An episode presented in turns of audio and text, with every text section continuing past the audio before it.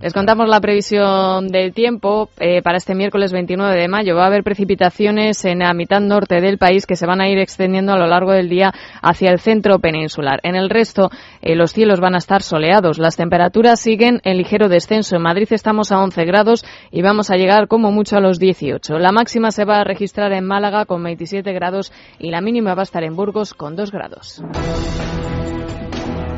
Pues comenzamos contándoles esa noticia a la que se ha referido Federico Jiménez Losantos, concretamente las declaraciones que dejaba ayer Alberto Ruiz Gallardón, el ministro de Justicia, en el foro organizado por la Asociación de la Prensa de Madrid, con el acompañado además, entre otros, por la portavoz del Consejo General del Poder Judicial, Gabriela Bravo.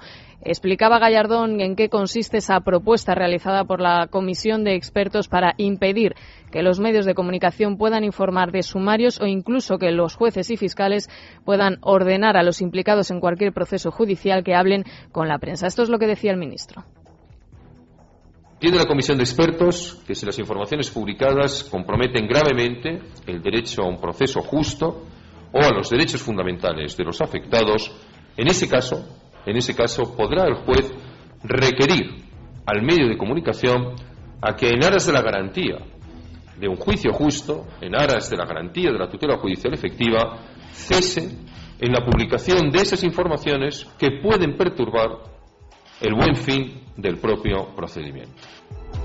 Pues sin duda algo que suena mucho a la censura previa. En cuanto a otro asunto, el déficit estatal, ayer conocimos que el Estado sigue gastando más de lo que ingresa, bastante más, y que además ha caído la recaudación, por si fuera poco, ha caído nada menos que un cinco coma tres por ciento la recaudación por I R P F y un cuatro coma siete por ciento la recaudación por I V A. Esto ha hecho que al final el déficit estatal se sitúe en el dos coma treinta y ocho por ciento, un punto por encima que lo que teníamos a estas alturas en el mes de abril en el pasado año. Cristóbal Montoro justificaba ayer de esta forma estas cifras. El déficit del Estado en términos de contabilidad nacional ya has llegado al dos coma cuatro. Ya, ya, pero ya ha llegado al dos coma cuatro porque eh, eh, como entidad, el de Estado lo que hace es unas transferencias a otras entidades públicas. No es tan difícil de entender, pero bueno, hay que forzarse, hay que seguirlo, ¿no?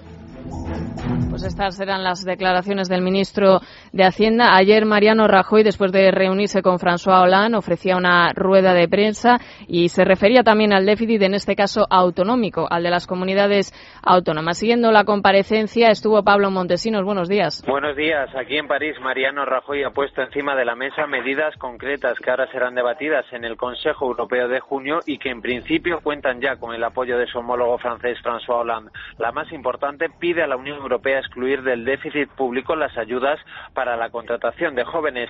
También pide ayudas a pequeñas y medianas empresas. En clave interna, en clave nacional, el presidente del Gobierno tira de realismo. Es imposible que a todo el mundo le vaya a gustar la decisión que se adopte, pero al final eh, siempre se acaba imponiendo el acuerdo, el sentido común y el consenso.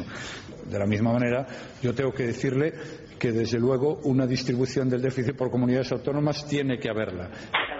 Rajoy también hablaba de los expresidentes, tono conciliador, dice en el Palacio del Elíseo que su primera preocupación es España y que en consecuencia pueden tener los expresidentes el papel que quieran. Bueno, pues eh, estas eran las declaraciones precisamente a las que se refería Pablo Montesinos que pronunciaba ayer Mariano Rajoy después de que se conociera que se reunió con Felipe González el mismo día en el que se emitía la entrevista en Antena tres con José María Aznar. Estas eran, como decimos, las declaraciones ayer del presidente del Gobierno. En cuanto al papel de los expresidentes, pues mire, francamente, el que ellos deseen es el papel que deben tener, el que ellos deseen.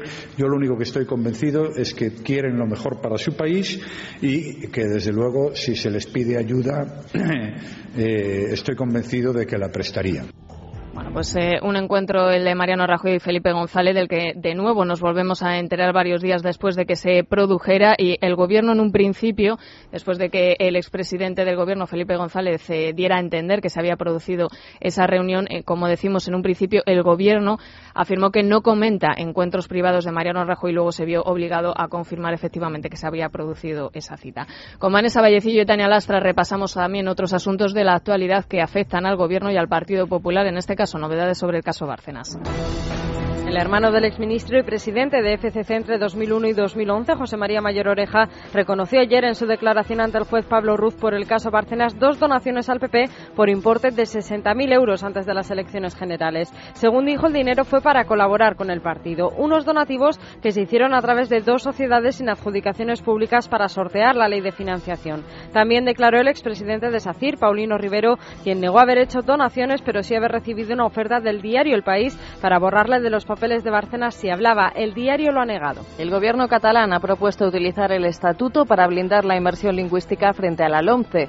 Durante la cumbre contra las agresiones de la ley Wert, a la que estaban invitados todos los partidos menos Partido Popular y Ciudadanos, la consejera de Educación catalana, Irene Rigau, dijo apostar porque cada comunidad con lengua propia garantice el pleno dominio de las dos lenguas cooficiales, dijo. Después de que el P S C se mostrase a favor en la forma y en el fondo, desde Madrid, Albert Rivera acusaba a Artur Mas de desafiar a la justicia. El popular Enric Millo tildó la cumbre de acción de propaganda vergonzante para dividir la sociedad catalana. Escuchamos a Rigau y a Millo. Hem estat capaços de consensuar allò que és bàsic.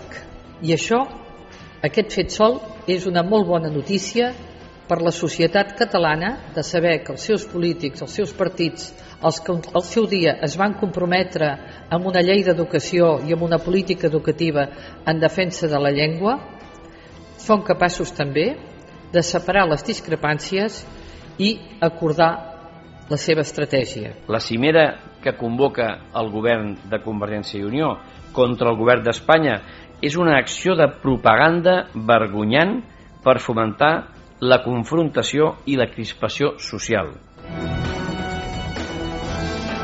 Enric Colet, exsecretario general del Departamento de Empresa, ha revelado ante el Tribunal Superior de Justicia catalán que Oriol Pujol propuso a Josep Tous, número dos de la Diputación de Barcelona e imputado en el caso de las I T V para varios cargos en el gobierno regional. Colet ha negado haberle contratado a pesar de la insistencia de Pujol y aseguró no conocer que Tous, que cobraba de la Generalidad por reordenar el mapa de estaciones de las I T V, percibía además otros dos mil euros mensuales de Sergi Alcina, amigo de Jordi Pujol.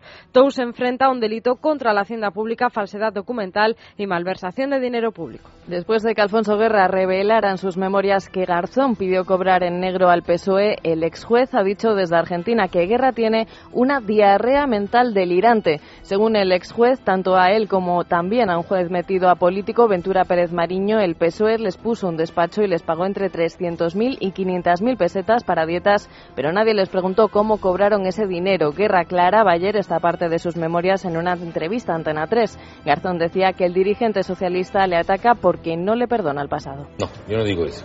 Yo digo que para pasar un tiempo, desde que tenía que dejar la magistratura hasta las elecciones, creyó, y era lógico, que alguien tenía que ocuparse de su manutención. Uh-huh. Y yo dije que sí, en A y con firma de recibo. Y entonces ya no lo pidió.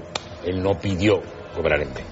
Él dejó de pedirlo cuando se le comunicó que en A y confirma. Es verdad que el señor Guerra conmigo no nunca ha casado bien y yo reconozco que cuando la primera vez que estuve con Felipe González hice unas críticas durísimas del señor Guerra porque eh, lo vinculaba con todos aquellos eh, aspectos oscuros y, y no suficientemente claros del Partido Socialista, ¿no? Bueno, pues eh, quizás por esa razón él piensa esto.